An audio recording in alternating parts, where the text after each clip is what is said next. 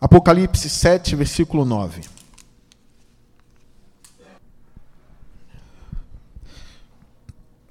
Acharam, amém? Vamos ler o texto que diz assim: Depois disso olhei e diante de mim estava uma grande multidão que ninguém podia contar, de todas as nações, tribos, povos e línguas, em pé diante do trono e do cordeiro, com vestes brancas e segurando palmas, e clamavam em alta voz: A salvação pertence ao nosso Deus, que se assenta no trono, e ao Cordeiro. Todos os anjos estavam em pé ao redor do trono, dos anciãos e dos quatro seres viventes. Eles se prostraram com o rosto em terra diante do trono e adoraram a Deus, dizendo: Amém. Louvor e glória, sabedoria, ação de graças, honra, poder e força sejam ao nosso Deus para todo sempre. Amém.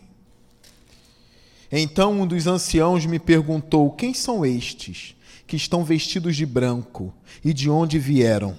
Respondi: Senhor, tu o sabes. E ele disse: Estes são os que vieram de grande tribulação e lavaram as suas vestes e as alvejaram no sangue do Cordeiro. Por isso, eles estão diante do trono de Deus e o servem dia e noite, em seu santuário e aquele que está assentado no trono estenderá sobre eles o seu tabernáculo.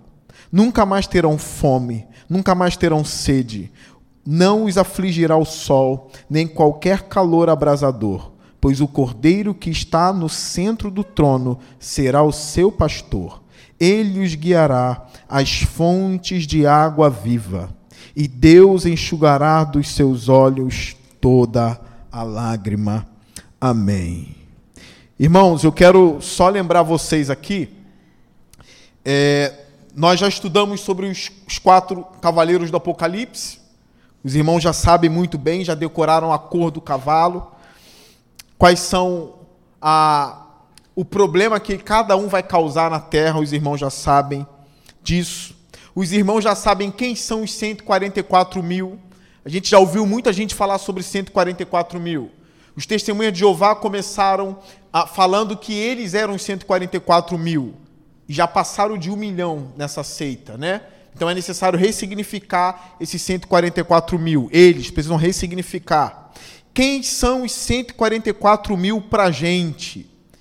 Para gente, como eu disse na semana passada, é um número que simbólico. 12 mil de cada tribo multiplicando dá 144 mil. É um número simbólico. E aqui foi defendido que é Igreja e Israel juntos formam, na verdade, a Igreja de Cristo. Quando eu falo igreja, são aqueles que são gentios que creem em Jesus Cristo. Então, Israel junto da igreja. Eu acredito em uma oliveira só. Tá bem? Em apenas uma oliveira. Por isso que eu quero que os irmãos agora abram suas Bíblias no livro de Romanos, capítulo 11. Eu não acredito em dois povos, como alguns teólogos acreditam. Eu não consegui acreditar nisso até hoje. Respeito quem acredita, respeito quem defende isso, mas eu não consigo crer nisso. Eu acredito que promessas do Antigo Testamento estão se cumprindo no novo Israel de Deus, ou no Israel de Deus, que é a igreja. Que eu posso dizer que é a oliveira, e pasmem os irmãos, eu estudei com um judeu, tá? No seminário. Eu tive aula com um judeu roxo, que zombava da gente na sala de aula. Ele dizia assim: Nós somos oliveira, vocês não. Olha, olha o nível. E eu ficava doido para falar alguma coisa. Eu falei: Não vou falar. Era um homem de Deus, foi, foi perseguido pela família quando se converteu. A filha não o chama mais de pai. Tá? É um mestre, é um mestre em teologia, mestre em Israel se converteu em Jesus e saiu de lá. Não, não pense vocês que eles não perseguem mais, não. Perseguem. Ele provou para a gente que há perseguição dentro de Israel. Até hoje. Ele não é perseguido pelos islâmicos, não, porque ele não está lá na Palestina. Foi perseguido por membros da família. Membros que são judeus. inclusive pela própria filha que não tem mais como pai. E eu ouvi ali toda a tese dele, toda a refutação dele, não fui convencido. E até hoje não sou pelos outros. Então, nós vamos ler Romanos 11, 11. Olha o que diz. Olha o que diz o texto. Se você não achou, olha aqui no telão.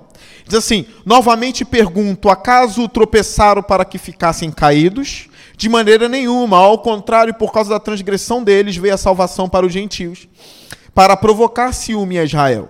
Mas se a transgressão deles significa riqueza para o mundo e o seu fracasso riqueza para os gentios, quanto mais significará a sua plenitude? Estou falando a vocês, gentios, visto que sou apóstolo para os gentios Exalto o meu ministério na esperança de que, de alguma forma, possa provocar ciúmes ao meu próprio povo e salvar alguns deles. Paulo agora está falando dos judeus, tá?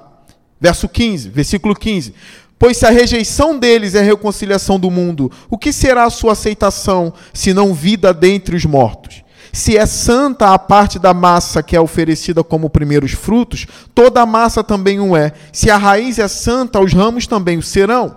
Se alguns ramos foram cortados e você, sendo oliveira brava, foi enxertada entre os outros e agora participa da seiva que vem da raiz da oliveira cultivada, não se glorie contra esses ramos. Se o fizer, saiba que não é você quem sustenta a raiz, mas a raiz sustenta você. Então você dirá: os ramos foram cortados para que eu fosse enxertado. Olha para mim. É como os gentios dizendo: olha, os judeus foram cortados da oliveira, para que a gente fosse enxertados. Enxertados significa colocados nessa oliveira. Paulo não quer que os gentios se tornem soberbos sobre Israel, e nem que Israel se torne soberbo sobre os gentios. Olha o que ele vai falar agora. Ele vai dizer assim, no versículo 19: Então você dirá: Os ramos foram cortados para que eu fosse enxertados enxertado. Está certo. Eles, porém, foram cortados devido à incredulidade. E você permanece pela fé. Não se orgulhe, mas tema. Pois se Deus não poupou os ramos naturais, também não poupará você. Portanto, considere a bondade a severidade de Deus, severidade para com aqueles que caíram, mas bondade para com você, desde que permaneça na bondade dele. De outra forma, você também será cortado e quanto a eles, se não continuarem na incredulidade, serão enxertados, pois Deus é capaz de enxertá-los outra vez. Afinal de contas, se você foi cortado de uma oliveira brava por natureza e de maneira antinatural foi enxertado numa oliveira cultivada, quanto mais serão enxertados os ramos naturais em sua própria oliveira. Então imagina a oliveira, imagina uma árvore uma oliveira. Ramos naturais foram tirados e foram enxertados outros ramos, que somos nós. Os judeus que voltam à fé, que creem em Jesus Cristo, eles são colocados aonde? Aqueles que estão confessando Jesus, esses judeus, são colocados aonde? Na? Na oliveira. Essa oliveira é a igreja. Entende? É o povo de Deus com os ramos enxertados nela. Então eu não defendo que há duas árvores. Tem muito debate sobre isso. Mas nós defendemos que há um só povo. Nós vimos isso em Efésios capítulo 2. Que Deus acabou com a inimizade entre os povos, ele derrubou o muro da inimizade. Então, gentios e judeus crendo em Cristo formam o quê? Um só povo. Então, com isso, eu não acredito que há algo de excepcional em Israel e nem acredito na tese de que Miguel está guardando Israel. Não acredito nessa tese também. De que Miguel, um anjo espiritual, um arcanjo, está literalmente rodeando a cidade de Israel agora. Também não acredito nessas especulações. Tá bem? Então, judeus e gentios juntos formam a igreja de Cristo. Sempre foi assim. A igreja pré-natal né? Nós batistas chamamos de igreja pré-natal, que é a igreja formada pelos apóstolos, pelos doze. Pré-natal. Começou ali com os judeus. Depois Paulo começou a alcançar os gentios, Pedro começou a alcançar os gentios, e os gentios começaram a ser enxertados nessa igreja, que foi criando forma, foi crescendo, e judeus e gentios juntos na igreja. Você lembra em Atos 6 os diáconos foram fundados, por quê? Porque tinha famílias de judeus, né, de uma linha e de outros de outra linha, que eu não vou entrar em detalhes, é só ler o texto que está claro, ou seja, para provar que tinha judeus na igreja e tinha gentios na igreja. Tá bem? Então, olha só, os 144 mil é a igreja de Deus formada por judeus e por gentios. Tá bem? O número não é literal, não é literal, é um número abrangente, tá? Então aqui nós vimos também que os anjos, olha o versículo 1 do capítulo 7. Os anjos ali estão em pé nos quatro cantos da terra, fazendo o quê? Retendo os quatro ventos, para impedir que qualquer vento soprasse na terra, no mar ou em qualquer árvore. Então vi outro anjo subindo do oriente, tendo o selo do Deus vivo. Ele bradou em alta voz aos quatro anjos a quem havia sido dado poder para danificar a terra e o mar Olha o que, que ele bradou: Não danifiquem nem a terra, nem o mar, nem as árvores, até. Isso é condicional. Vai destruir, mas não é agora. O sinal vai ser dado. Não façam isso até que algo aconteça. Que algo é esse? O texto está explicando, não é? Até que selemos as testas dos servos do nosso Deus. Uma das teses em relação a isso, eu já dei para vocês. Que esses quatro ventos que os anjos estão segurando podem ser os quatro cavaleiros do Apocalipse. Tá bem? Esperando ali esses anjos, anjos soltarem. Ou seja, é uma metáfora para a ira caindo sobre o mundo. Para a ira de Deus sendo despejada sobre o mundo. Uma outra coisa que caiu por terra aqui em nossos estudos foi algo a respeito do cordeiro. A ira do cordeiro também está envolvida no mundo, tá? A ira do cordeiro que vai cair sobre o mundo. Coloca aqui para mim no telão o versículo 16 do capítulo 6. Olha para isso aqui. Eles gritavam, preste bem atenção nesse estudo. Eles gritavam as montanhas e as rochas, olha caiam sobre nós e escondam-nos de quê? Do anticristo, do diabo, é do quê? Escondam-nos do quê? Da face daquele que está assentado no trono e da ira do cordeiro. Tá vendo? É por isso que crente não tem que ficar com medo da ira do diabo. Ah, o apocalipse vai sair quatro monstros do mar, vai sair não sei quantos monstros da selva, não sei quanto. Para com isso. Para com isso. É simbólico, é tudo simbólico. Ah, porque vai soltar não sei quantos demônios. Irmãos, o que os homens vão gritar é, atra... é, é, é vão gritar por causa da ira daquele que está sentado no trono e do cordeiro. A minha pergunta é: você vai gritar por causa disso? Os crentes que estão lendo Apocalipse vão gritar por causa disso? Os anjos já deram a resposta, irmãos. Não, porque eles são, são o quê? Selados.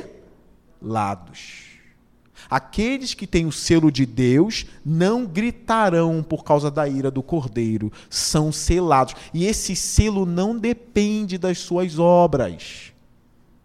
Entende? Nós fomos selados pela fé em Cristo Jesus. Aquele que tem pouca fé em Cristo Jesus é selado, sim ou não? Ele tem fé, mas a fé dele é pequena. Ele é selado, sim ou não? Ele é selado, irmãos. Aquele que tem pouca fé e aquele que tem muita fé é selado. E aqui cai o mito de gente que tem medo de ler Apocalipse por causa de demônio, de diabo. Não, é um, Apocalipse é um livro que fala da centralidade do cordeiro. Tá bem? Então, tenha respeito, é óbvio, pela Escritura, respeito pelo livro de Apocalipse, mas saiba o que vai acontecer na terra. Diante disso aqui, eu não fico com medo de quem é o anticristo e de quem não é. Você está vendo como o estudo de Apocalipse ilumina a nossa mente? Eu não fico olhando para o cenário assim, quem é o anticristo, o que, que ele vai fazer, de onde. Não é isso. Ele não é quem nós devemos temer, não é o anticristo. Tá bem? É o cordeiro, tá? É o cordeiro. Se estamos selados, amém. Aí aqui tá. Entra aquela discussão. As pessoas serão arrebatadas antes da grande tribulação ou não? Os crentes serão arrebatados antes da tribulação, como muitos ensinam? Que assim, ó, Deus vai arrebatar a igreja e quando Deus arrebatar a igreja, aí o anticristo vem e começa a derramar toda a sua fúria. Nós vimos que não é a fúria do anticristo. Obrigado por tirar, Ju. Circulei a Bíblia do parque ali, ó. Não é a fúria do anticristo, é a fúria do Deus vivo. E os crentes serão guardados da fúria. Eu não defendo que os crentes serão arrebatados antes da grande tribulação. Eu não quero enganar vocês, nem mentir para vocês. E nem quem defende isso está mentindo. É uma tese teológica, muito bem montada, muito bem defendida. E aí cabe debate. Mas eu acredito que os salvos são guardados da hora da tribulação no meio da tribulação. Com a tribulação ocorrendo, nós somos guardados. Agora, o anticristo vai fazer algum mal à igreja? É uma outra pergunta. Eu não estou mais falando da ira de Deus. Agora estou falando do, do, do anticristo. O anticristo vai fazer mal à igreja? Sim ou não? Sim. Cabeças continuarão rolando de crentes? Sim ou não? mas não por causa da ira do cordeiro. A gente tem que diferenciar essas coisas. Essa ira implacável que cairá sobre o mundo não é a ira da besta, é a ira do cordeiro. Mas a besta vai fazer mal aos crentes. Isso acontece sempre. Sempre aconteceu com a igreja. A igreja sempre foi degolada, sempre foi massacrada. Só que essa tribulação que está por vir é global. É por isso que ela é chamada de grande tribulação. Uma pergunta para a igreja para ver se tá, a igreja está afiada. A Bíblia fala que é um período que nunca aconteceu na história do mundo, não é? A Bíblia fala disso. É um período que nunca aconteceu. Mas algum crente já sofreu uma grande tribulação? É uma pergunta boa para se fazer. Algum crente já sofreu uma grande tribulação? Sim ou não? Alguma cidade específica já sofreu uma grande tribulação? Sim ou não? Não, pastor, porque a Bíblia diz que é um período que nunca ocorreu nada igual na história do mundo. Isso tem explicação. Tem explicação. Um crente já passou por uma grande tribulação. Mas foi naquela região. Uma cidade já passou por uma grande tribulação, mas foi naquela região. O que vai diferenciar a grande tribulação dessas tribulações que ocorrem por aí é que a grande tribulação será em todo o mundo. Jesus não passou por uma grande tribulação? Nas mãos dos romanos, nas mãos de Pilatos, sim ou não? Se a tradição da igreja estiver certa, Pedro foi crucificado de cabeça para baixo. Meu Deus, isso é ou não é uma grande tribulação caindo na vida de uma pessoa? O que, que a tradição da igreja fala de Pedro? Que ele morreu crucificado como? de cabeça para baixo. Não é a Bíblia, não, é a tradição que diz isso. Que Paulo morreu degolado, porque um romano não pode ser crucificado. Vocês sabiam, né? O romano não pode ser crucificado. Por isso que Pedro foi e Paulo não, porque Paulo era romano. Paulo morreu degolado. Provavelmente no governo do Nero, no império do, daquele um dos piores imperadores romanos, que foi o Nero César. Tá bem? Então, um crente já passou por grande tribulação. As cabeças continuarão rolando. Só que vai haver uma perseguição a nível global, de uma forma como nunca existiu na história do mundo. Aí sim, tá bem? Mas o anticristo vai continuar fazendo mal à igreja. Vai continuar fazendo mal à igreja. Eu quero colocar esse estudo agora em ordem cronológica. Porque algo que eu quero ensinar a vocês aqui é que Apocalipse não está escrito em ordem cronológica. Então, se você ler o capítulo 6, você vai achar que o capítulo 6, os acontecimentos do capítulo 6, vêm antes do capítulo 7. E não. É difícil às vezes ler. Você quer ver? Vou dar um exemplo da minha própria vida. Vou dar um exemplo qualquer. É, vamos supor, vamos supor que hoje eu acordei, levantei, fui ao banheiro escovar o dente, lavar o rosto para despertar Do banheiro eu voltei para o quarto para orar. Saí do quarto, fui, comi um pão com queijo e, e tomei café. Não comi pão com queijo, estou inventando. Pão com queijo e café. Estou contando em ordem cronológica. Vocês estão acompanhando isso? Do quarto eu fui para o banheiro, escovei o dente, lavei o rosto, voltei para o quarto antes de comer, orei, saí do quarto e então tomei meu café na mesa. Mas se alguém for contar essa história, vai dizer: olha, o pastor Leonardo, ele acorda, ele come um pão com queijo e toma um café, ele ora. Essa pessoa está mentindo? Ela só não está contando em ordem o quê? Cronológica. Provavelmente é a mesma raiz da palavra cronômetro. Né? O 2 vem depois do 1, um, o 3 vem depois do 2, o 4 vem depois do 3. Vou parar, porque senão estou falando, o 11 vem, né? o 11 vem depois do 20, a gente vai se embolar. Mas de cronômetro. Né? Então, é uma ordem cronológica. Mas quem conta uma história fora da ordem cronológica não está mentindo. Ele só está dando um panorama das coisas que estão acontecendo, entende? Então, assim, ó, fulano acordou, tomou um banho, deu uma bronca na filha dela. Mas se a gente for examinar os fatos, ela já acordou dando um branca na filha. O banho veio depois. Não foi contado em ordem cronológica. Então é isso que está acontecendo aqui em Apocalipse. Tá bem? Eu vou tentar colocar em ordem cronológica isso aqui. O que, que aconteceu primeiro? O Apocalipse 7, do 1 ao 8 aconteceu primeiro. Olha para sua Bíblia. Essa questão dos anjos retendo os cavaleiros, que são os ventos, isso foi a primeira coisa que aconteceu. O versículo 3, a ordem de não danificar a terra, nem o mar, nem as árvores, e o selo na testa dos céus. A ira do Senhor não pode cair sem que eles sejam selados. Então, o capítulo 7, de 1 ao 8, é a primeira coisa que está acontecendo.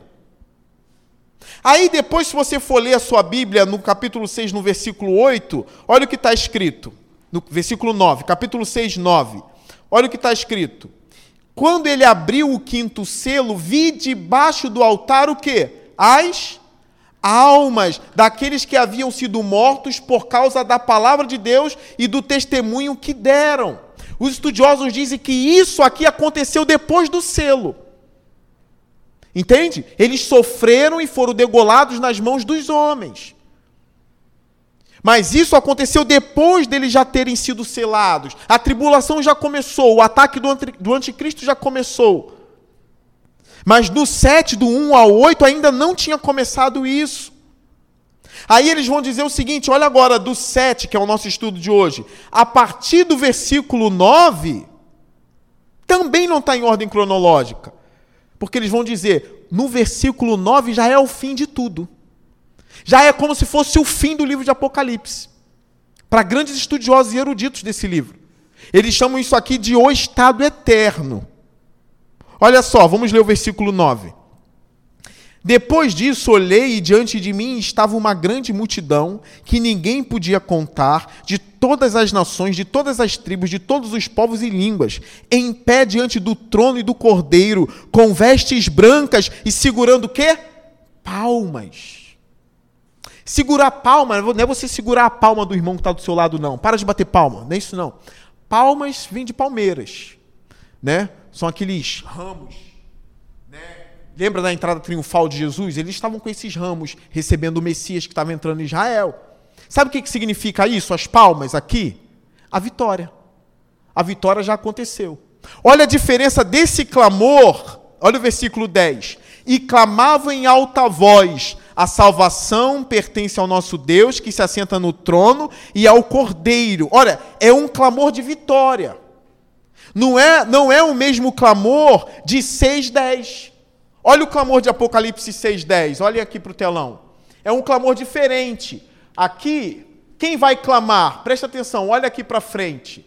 Quando ele abre o quinto selo, ele vê o quê? As almas de quem? Daqueles que haviam sido mortos por causa da palavra de Deus e do testemunho que deram. Essas almas faziam o quê? Clamavam. Mas é um clamor de vitória isso aqui? Não. O que, que eles clamavam? Até quando, ó soberano? Aqui não acabou ainda a batalha. Está vendo? Até quando, ó soberano santo e verdadeiro, esperarás para julgar os habitantes da terra e vingar o nosso sangue? É um clamor de ju juízo. Repararam isso? Agora, o clamor deles, no versículo 10, volta para o versículo 10 do capítulo 7. O clamor deles no versículo 10 já é diferente. E clamavam em alta voz: A salvação pertence ao nosso Deus, que se assenta no trono, e ao Cordeiro. E qual é o contexto desse clamor? Eles estavam o quê? Com vestes brancas e segurando palmas, festejando a vitória. É por isso que alguns teólogos, como Grant Osborne e outros, vão dizer: isso aqui não é um milênio, como alguns dizem, é um milênio na Terra, um período de mil anos. Não. Vão dizer: aqui foi estabelecido o estado eterno. É a eternidade já com. É o início dessa eternidade. É a comemoração de todos os santos. É a comemoração de todos os salvos, incluindo principalmente aqueles que vieram de grande tribulação. Tá bem? É difícil pegar a ordem cronológica, é óbvio que é difícil. É difícil você detectar. É por isso que a gente precisa de ajuda de gente que estuda isso. Né, que pega um texto, que vai esmiuçar o texto, que vai para uma. Vai, vai pegar um outro papiro e vai estudar outro papiro. Para entender mais ou menos esse, esse tipo de linguagem de vitória, de palmas. Isso é muito importante. Um outro ponto para a gente notar aqui é o seguinte: Olha, olha o sucesso da missão da igreja. Olha o sucesso da missão da igreja. Ele olha e diante dele ele vê uma multidão que ninguém podia contar. Já não é 144 mil, não é nenhum, é um número que não dá para contar. É uma multidão incontável. Da onde? Ou de onde? De todas as nações. Olha, de todas as tribos, de todos os povos, de todas as línguas, em pé diante do trono e do cordeiro. Isso aqui, na verdade, é o êxito das missões. Às vezes a gente fica pensando assim: parece que a gente está vivendo um tempo em que as pessoas não estão mais ouvindo e se convertendo. Não, não dá essa ideia às vezes? Parece que está mais difícil das pessoas se converterem o amor está se esfriando de verdade? É, isso não passa para a gente? Parece que as missões vão ruir. Tem missionários desanimados. Só que eles precisam ler esse texto aqui para dizer não há motivo para o desânimo. Porque vai vir gente salva de todo canto do mundo, irmãos. De todo canto do mundo. De tudo quanto é língua e dialeto. Haverá gente salva aí. Olha, eu estava aqui na inspirativa e eu fico muito atento naquilo que as pessoas falam. Eu gosto de ficar muito atento no que as pessoas falam. E a irmã Teresa, que, que é a líder das mulheres na associação, perdão, ela disse que, se, se eu não me engano, ela disse que se converteu. A Nide estava, ela, ela pode me corrigir. Quando o pregador simplesmente leu Mateus 11, 25. Não foi isso? Com, irmãos, não foi nenhuma pregação eloquente. O pastor só abriu o texto e leu que Jesus era manso e humilde. Que diz assim: Aprendei de mim, que sou manso e humilde de Olha o testemunho, eu fico prestando atenção.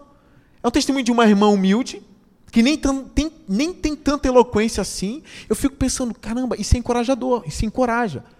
E ela disse: Eu fiquei pensando, eu preciso alcançar essa, eu preciso ter essa mansidão, essa humildade. Quem é esse Jesus que é manso, que é humilde assim? Pronto, se converteu. É crente até hoje. Está aí há anos já convertidas, convertida. Olha isso, um texto simples. Isso encoraja. Porque a gente vê, olha, vale a pena às vezes abrir a Bíblia e ainda ler um texto simples. Que as pessoas vão, dizer, mas esse texto é tão simples. Por que está lendo esse texto de novo? Porque eu estou sendo encorajado eu estou vendo que, às vezes, uma passagem simples, alguém pode estar pegando alguma coisa enquanto o outro não está. E tem gente que pega e agarra a palavra que está lendo. Tem gente que tem essa mania, e é uma mania boa. Tem gente que tem esse vício de não deixar passar nada do que é bom, do que é verdadeiro.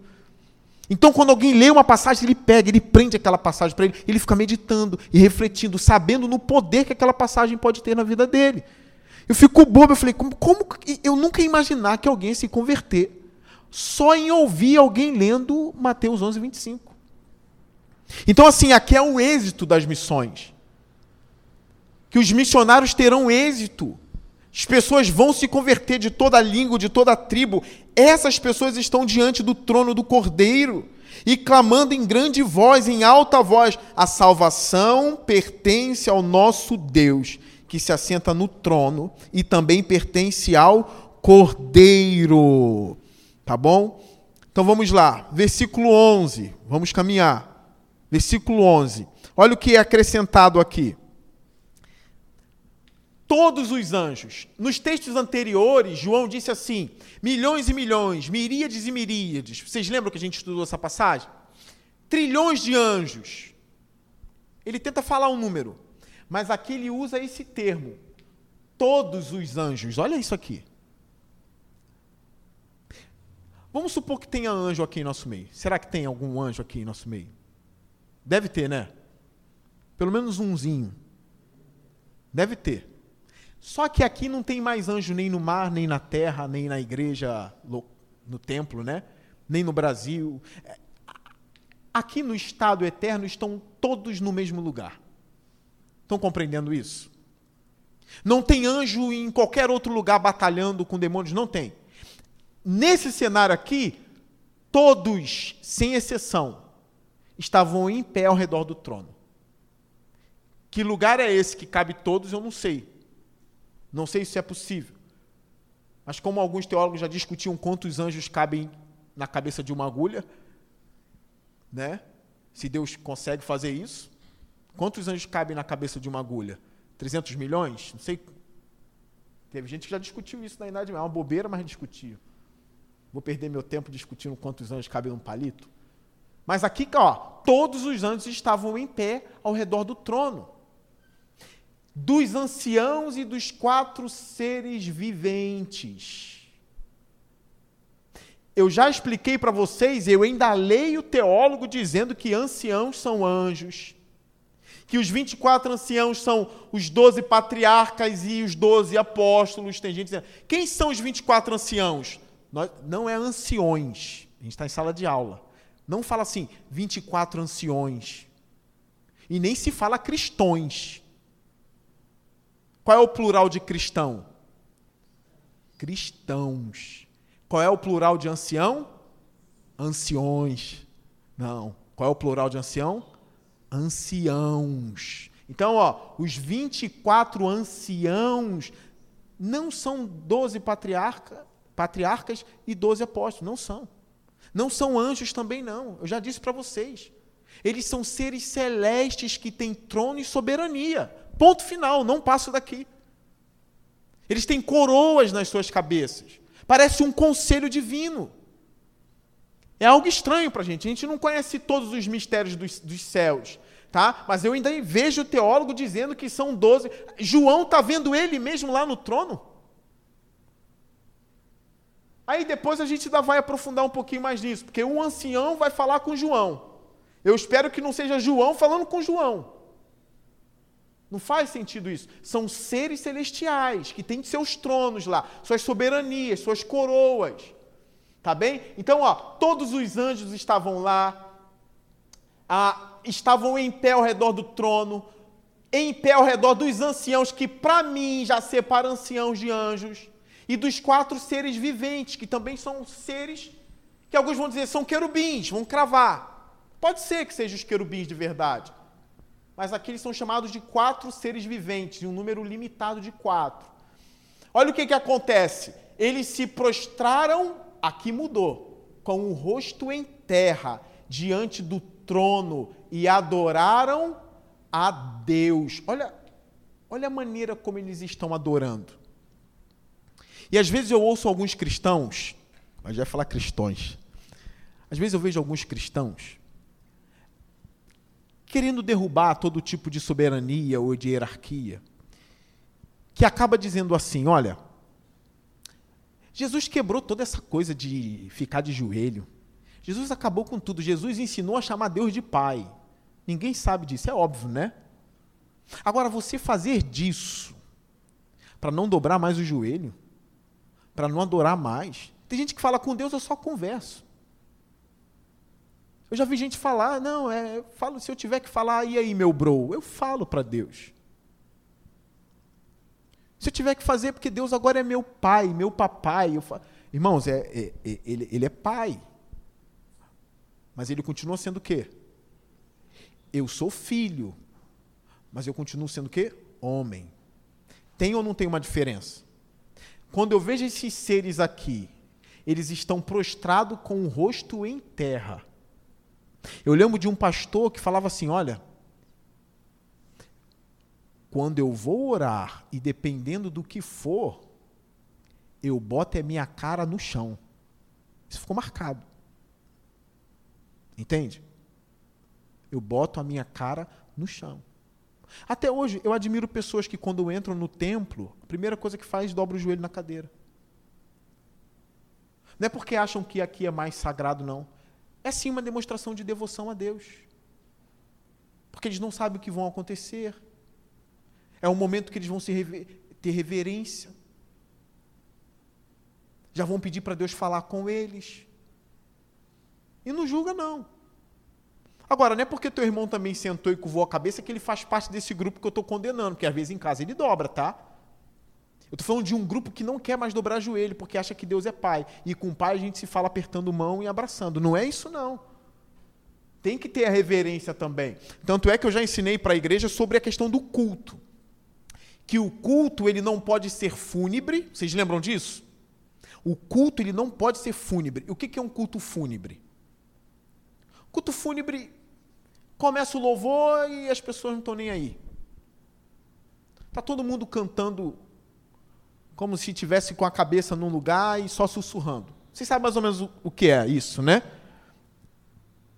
Aí o pregador vai pregar e ele prega assim: olha, é.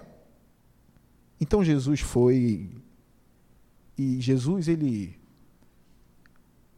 Vocês sabem, ele tinha uma coroa de espinho, colocaram nele. E, e é isso. Então aqui, eu, ah, pelo amor de Deus. Não, porque meu cachorro ele tem uma mania muito feia, ele chega em casa e. É, é um culto fúnebre. O culto não pode ter uma sensação de cemitério, de tristeza, de pesar. Ah, estou indo para o culto. É claro que um cristão ele pode passar por esse tipo de fase, sim ou não? Mas toda a igreja passar? Hã? Eu entendo Israel sendo levado cativo assim, todo mundo, que estão sendo levados como escravos para a Babilônia, não é? Então eles foram semeando lágrimas, mas tem um contexto, tem ou não tem? Estão sendo levados como escravos para uma terra distante. É o nosso caso? Não é. Agora, por outro lado, o culto não pode ser irreverente. Porque as pessoas com esse afã de não querer ser fúnebre, eles transformam o culto naquilo que eles querem também. Aí o culto se torna o quê? Um culto irreverente. John Stott que separou essas duas coisas. Ele disse: o culto é uma celebração de alegria, mas não pode ser reverente, não pode ser fúnebre. Tá bem? Então, no culto, tem ambiente para as pessoas dobrarem os joelhos se quiser? Sim ou não? No culto, se as pessoas quiserem levantar a mão, pode? Sim ou não? Se a pessoa quiser chorar e se derramar, você vai ficar falando, está chorando porque deve estar em pecado. É isso que você vai ficar fazendo? Deixa chorar, deixa levantar a mão, deixa ficar de joelho. Entende? Quiser botar o rosto no pó, bota o rosto no pó. Essa reverência continua na igreja e vai continuar pelos séculos dos séculos. Tá bem? Então, ó, eles prostavam, eles colocavam o rosto em terra diante do trono. Eu lembro de, de, de Jeremias falando: põe a sua boca no pó, porque talvez ainda haja o quê? Quem lembra? Quem lembra? Fala alto. Põe a sua boca no pó, porque talvez haja esperança. O que, que significa botar a boca no pó? Não é? é cair de rosto e clamar a Deus. Eles estavam adorando a Deus. Todos os anjos. Agora, eles adoravam a Deus dizendo. É, é muito difícil. Isso aqui os teólogos defendem que são louvores. São louvores. Eu nunca vi um louvor começar com amém, né? Mas aqui começa com amém. Eles já começam a dizer amém. As pessoas perguntam: toda a igreja tem que ficar falando amém? Irmãos, está na Bíblia. Os anjos falam amém. Entende? Está na Bíblia. Adoração termina com amém, oração termina com amém. Aqui está começando com amém, está terminando com o quê? Fora que a gente estudou uma das igrejas que Jesus se apresentou como quem? Quem lembra essa? Eu sou o Amém. Eu sou o Amém. Então, ó, dizendo amém, louvor e glória, sabedoria, ação de graças, honra, poder e força sejam ao nosso Deus para todo sempre. Amém. Olha isso aqui. Eles estão adorando a Deus pela salvação dos homens. Porque tem uma multidão incontável de vestes brancas em pé diante do trono de Deus. E aí os anjos começam a cantar porque os salvos disseram: a salvação pertence ao nosso Deus e ao, e ao Cordeiro. Aí os anjos no versículo 11 entram em cena. E eles se prostram e começam a cantar isso aqui. Eles estão louvando a Deus por causa da salvação de pessoas de todo o povo, língua e nação. Será que os anjos se alegram com a nossa salvação?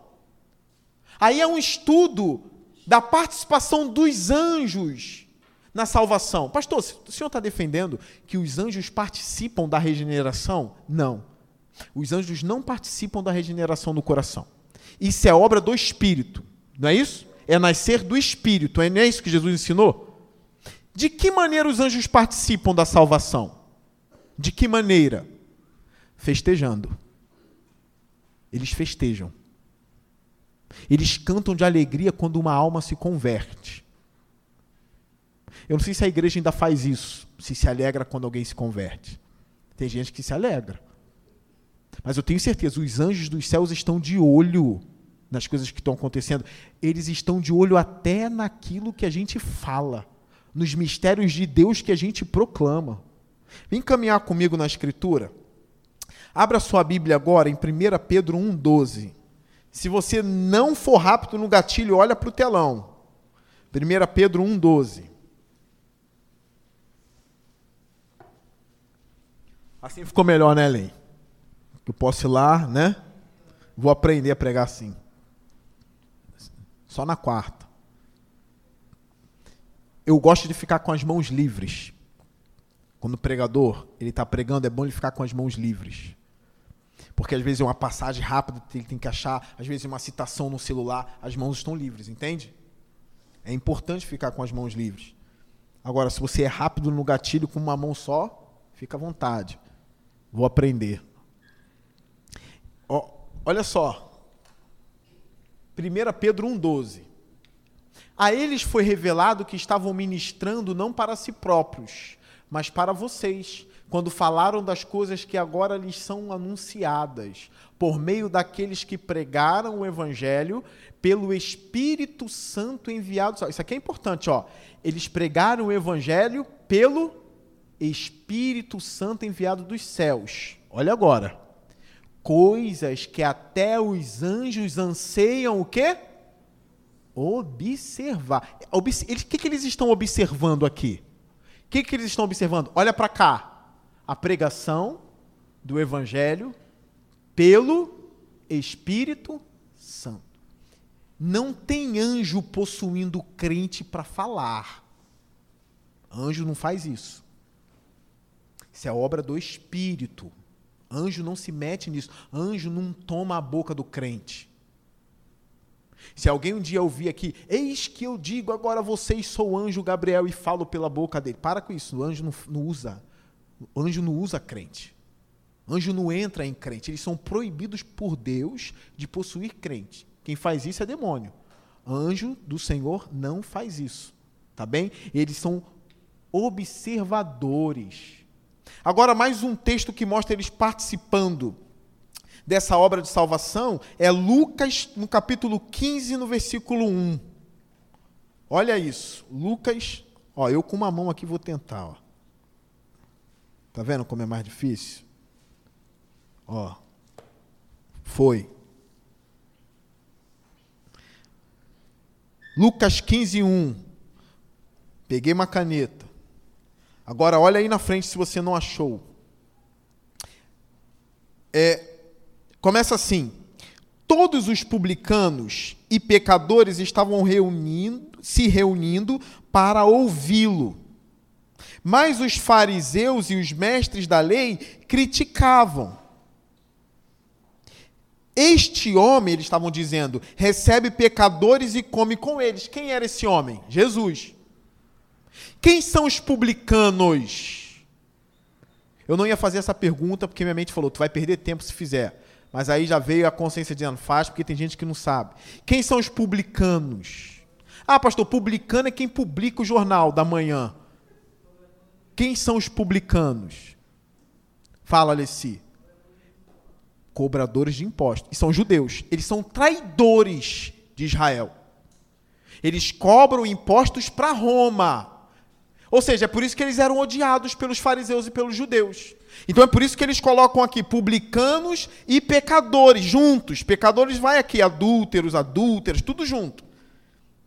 Eles sabem, os publicanos é uma raça ruim. Estão junto de outras raças ruins. Para os fariseus né, e mestres da lei. Aí ele diz: ó, este homem recebe pecadores e come com eles. Então Jesus lhes contou esta parábola. Qual de vocês que possuindo cem ovelhas e perdendo uma, não deixa as noventa e nove no campo e vai atrás da ovelha perdida até encontrá-la? E quando a encontra, coloca-a alegremente nos ombros e vai para casa. Ao chegar, reúne o quem? Seus amigos e vizinhos e diz: Alegrem-se comigo, pois encontrei minha ovelha perdida. Olha para mim, isso é uma parábola. Cada pessoa nessa parábola, na verdade, essas pessoas representam outros seres. O pastor nessa parábola representa quem? Jesus. As ovelhas representam quem? Os publicanos e os pecadores. Jesus está resgatando as ovelhas perdidas. Sim ou não? E os amigos aqui? Já pararam para perguntar? Tá bom, e os amigos aqui? Quem são? Quem são os amigos que estão se alegrando aqui? É, é só continuar a leitura. Olha o versículo 7. Eu lhes digo que, da mesma forma, haverá o quê? A alegria onde?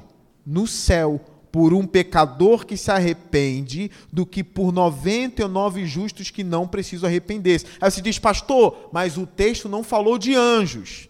Então, olha o versículo 8. Outra parábola.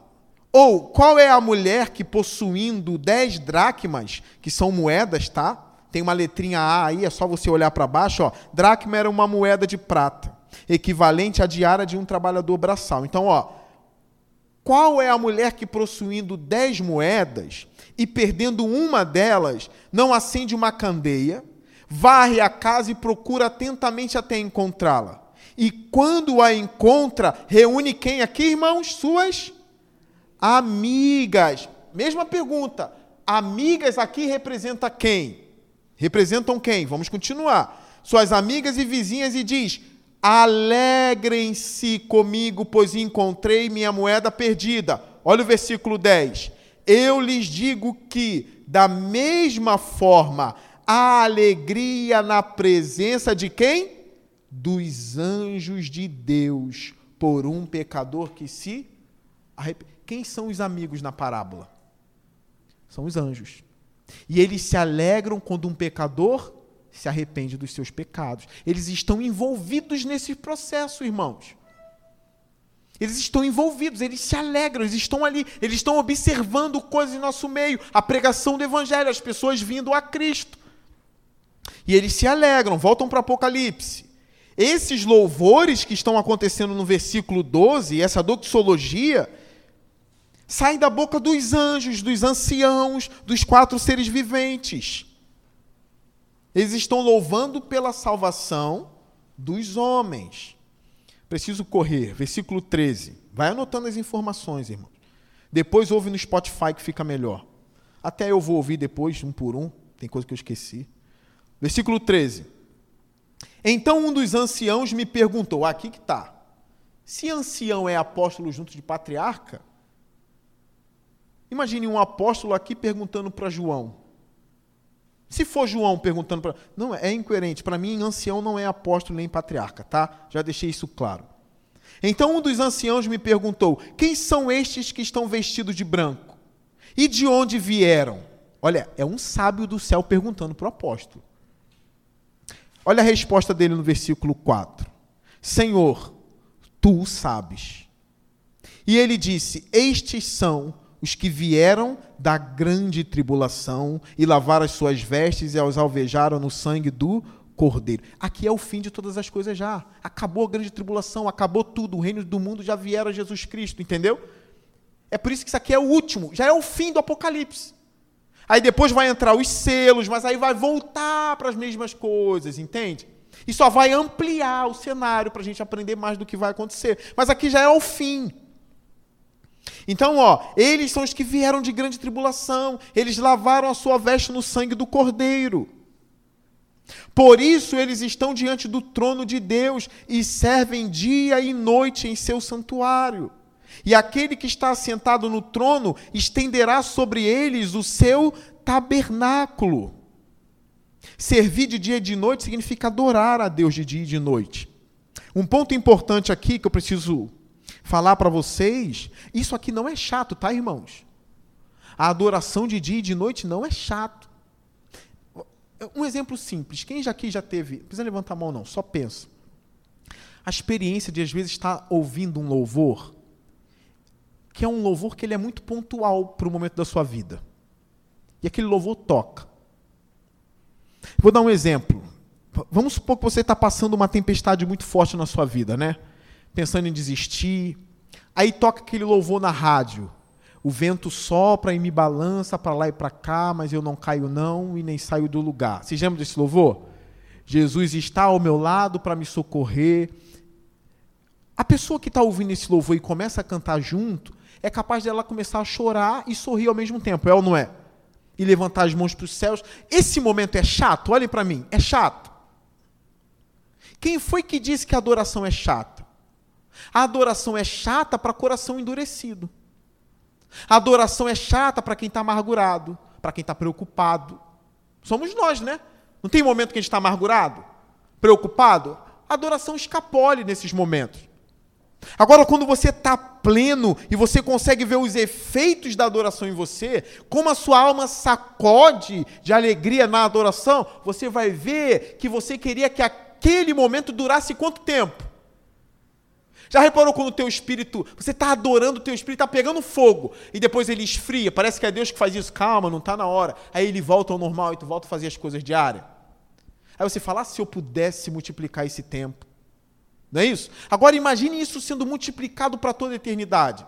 Toda essa sensação boa sem parar. Porque o ímpio, quando lê isso, fala assim: adoram a Deus de dia e de noite santuário. Meu Deus, prefiro o inferno. Tem ímpio que fala isso. Não sabe o que está falando, né?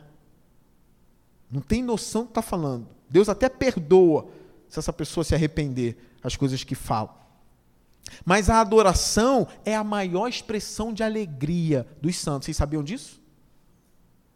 A adoração, na verdade, ela jorra pela alegria. É por isso que os serafins não se cansam de dizer santo, santo, santo. Eles estão cheios da alegria. Versículo 16. Olha agora: nunca mais terão fome, nunca mais terão sede. Não os afligirá o sol, nem qualquer calor abrasador. Você sabe o que significa isso? No versículo 16, eu coloquei um conchete, eu coloquei chave, mas eu vou, falar um conchete para vocês. E escrevi do lado assim: fome e sede significam provações internas. É ou não é? Só parece que a fome acontece aqui, não é? E que a sede acontece aqui.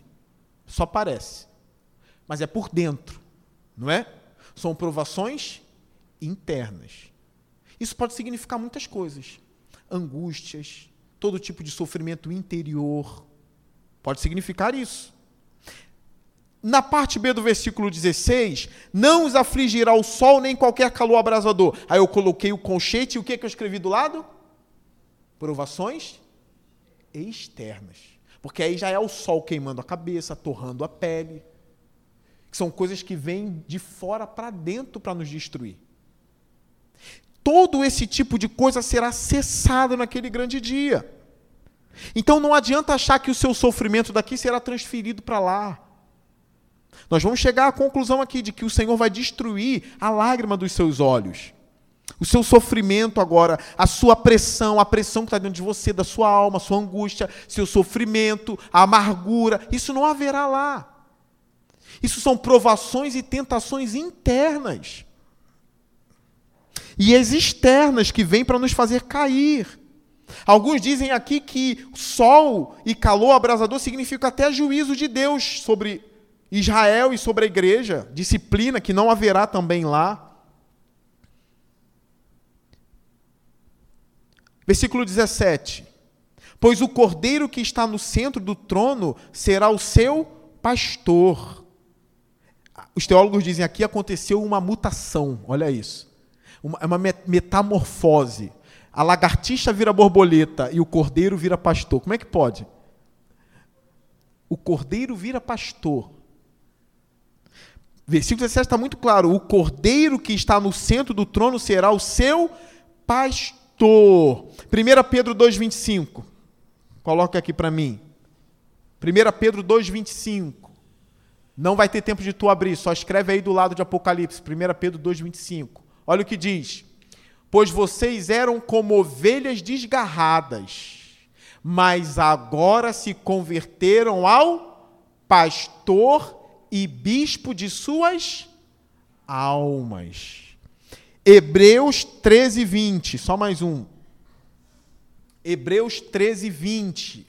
O Deus da paz, que pelo sangue da aliança eterna trouxe de volta dentre os mortos o nosso Senhor Jesus, o grande pastor das ovelhas. Agora olha, qual é a linguagem de Davi no Salmo 23? O Senhor é o meu pastor. E nada. Qual é a continuação? Andar me faz em verdes pastos, guia-me as águas.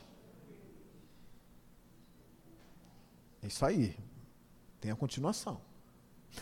Quando Davi escreve esse salmo dizendo que o Senhor é o pastor dele, ele está falando de quem? De Deus, da divindade, sim ou não? Da divindade de Israel, sim ou não? Você vai se assustar se eu te falar que essa divindade já era o Cordeiro de Deus no Antigo Testamento? Você vai se assustar? Ou não? Que o pastor de Israel sempre foi Jesus Cristo? O próprio Jesus disse: Abraão viu o meu dia e exultou. Fala que tu não tem nem 50 anos e viu Abraão? Quem falou da brasa, eu sou o que sou, Moisés? A gente vê Jesus no Novo Testamento dizendo, eu sou. Aí aqui o cordeiro que foi morto e reviveu se mostra como o pastor de todos aqueles que têm vestes brancas. Não é estranho? Que livra eles do calor e da sede que guia as águas tranquilas e pastos verdejantes, que no final de tudo é a glória eterna. O condutor é o cordeiro. Olha a continuação do texto de Apocalipse 17.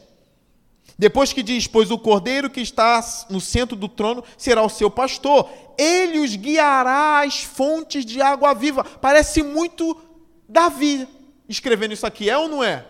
Não parece um salmo de Davi? Mas é João que está escrevendo. A linguagem é muito igual, é a figura do pastor que leva as fontes de água viva. Só que aqui é fonte que jorra para a eternidade. Outra coisa que o pastor vai dizer, e aqui é o último texto da noite, pelo menos de Apocalipse aqui. Eu termino em menos de cinco minutos, ou em cinco minutos, ou em seis. Ó.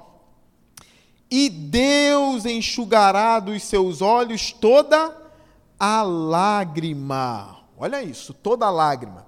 A palavra enxugará aqui no grego é uma palavra difícil de falar. Exaleipsei, uma palavra difícil de falar. Sabe o que, que significa? Destruir ou apagar. E Deus destruirá dos seus olhos toda lágrima, ou e Deus apagará dos seus olhos toda a lágrima. A, a pergunta a se fazer é: como? Como que ele vai enxugar dos nossos olhos toda a lágrima? Como que ele faz isso? Se o seu corpo foi violado nessa vida, se você sofreu algum abuso na vida, como pode Deus tirar essa marca de você na eternidade? Isso é para os teólogos refletirem, né? Qual é o meio que Deus faz? Qual é o meio que ele usa para fazer com que essas coisas não danifiquem mais, não danifique mais a sua mente na eternidade? Qual é o meio que ele tem para fazer isso? Primeiro ponto, o seu corpo não vai ser mais esse. Se alguém te abusou, esse corpo já não é mais. Agora é um corpo glorificado. A sua mente não é mais a mesma. E para mim aqui, na minha tese, quando toda alegria existente no mundo vidouro tomar a tua alma, não haverá nem espaço para lamento, nem lembranças malditas, nem tristeza. O cordeiro vai acabar com isso. Deus vai acabar com isso. É para sempre. enxugar a lágrima. Alguns teólogos dizem que são as lágrimas do pecado que os crentes choram depois de pecar. Não é, não. Essas lágrimas existem, mas o texto está falando disso não. Todo o contexto de Apocalipse aponta que essas lágrimas são as dores que os crentes passaram na terra. Foram as tribulações que a gente enfrentou. Foram as angústias da vida. Foram as marcas do chicote da maldade da vida em nossas costas. Que o cordeiro, como esse, a palavra grega também pode significar destruir, vai destruir todas essas lembranças da sua mente e com isso enxugar dos seus olhos toda lágrima.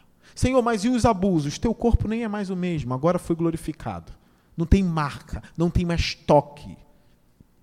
Não tem toque mais de nenhum abusador em você. Essas promessas têm o poder de já trazer uma quantidade de alegria agora, enquanto você tem esse corpo, que já foi manchado por pecados, que já foi manchado por abusadores, que já foi humilhado por pessoas que falaram coisas que te jogou para baixo. Quando você lê isso aqui e você sabe do que está por vir, você já pode ser uma fonte de alegria. Só de saber do que está por vir, entende? E aí eu quero fechar o texto lendo com vocês Romanos 8, no versículo 1, e aqui a gente acaba o estudo da noite, lembrando do que está por vir, e falta pouco, irmãos, falta pouco. Sempre que você estiver chorando muito, por muita tristeza, algo, algo que te aconteceu, lembre-se de que já está acabando, tá bom? Aqui em Apocalipse já está mostrando qual é o fim. Já está mostrando para João, o fim é isso aqui, João. Olha o que diz. Apocalipse 8:1. Portanto, agora já não há condenação para os que estão em Cristo Jesus não é 8.1 não, perdão. Acho que é 8.18. Calma aí que eu acho aqui rápido. 8.18. Ó, considero, Paulo dizendo, que os nossos o quê? Mas sofrimentos o quê? Não podem ser comparados com a glória que em nós será revelada. Não pode se comparar com a glória que está por vir. Se eu sou um ímpio depois que ouço isso, eu me converto, tenho que me converter rapidinho. Porque não há esperança sem o Evangelho. O mundo não tem esperança se não for a pessoa e a obra de Jesus. Isso não pode acontecer se alguém não tiver vencido a morte, o inferno, o diabo. Isso só pode acontecer se realmente alguém venceu a morte e todo o sofrimento por nós. E essa pessoa é Jesus Cristo. E essa glória será revelada em mim e em você. Amém? Crente fala amém? Amém. amém. Fique de pé. Semana que vem, capítulo 8. Vamos orar ao Senhor.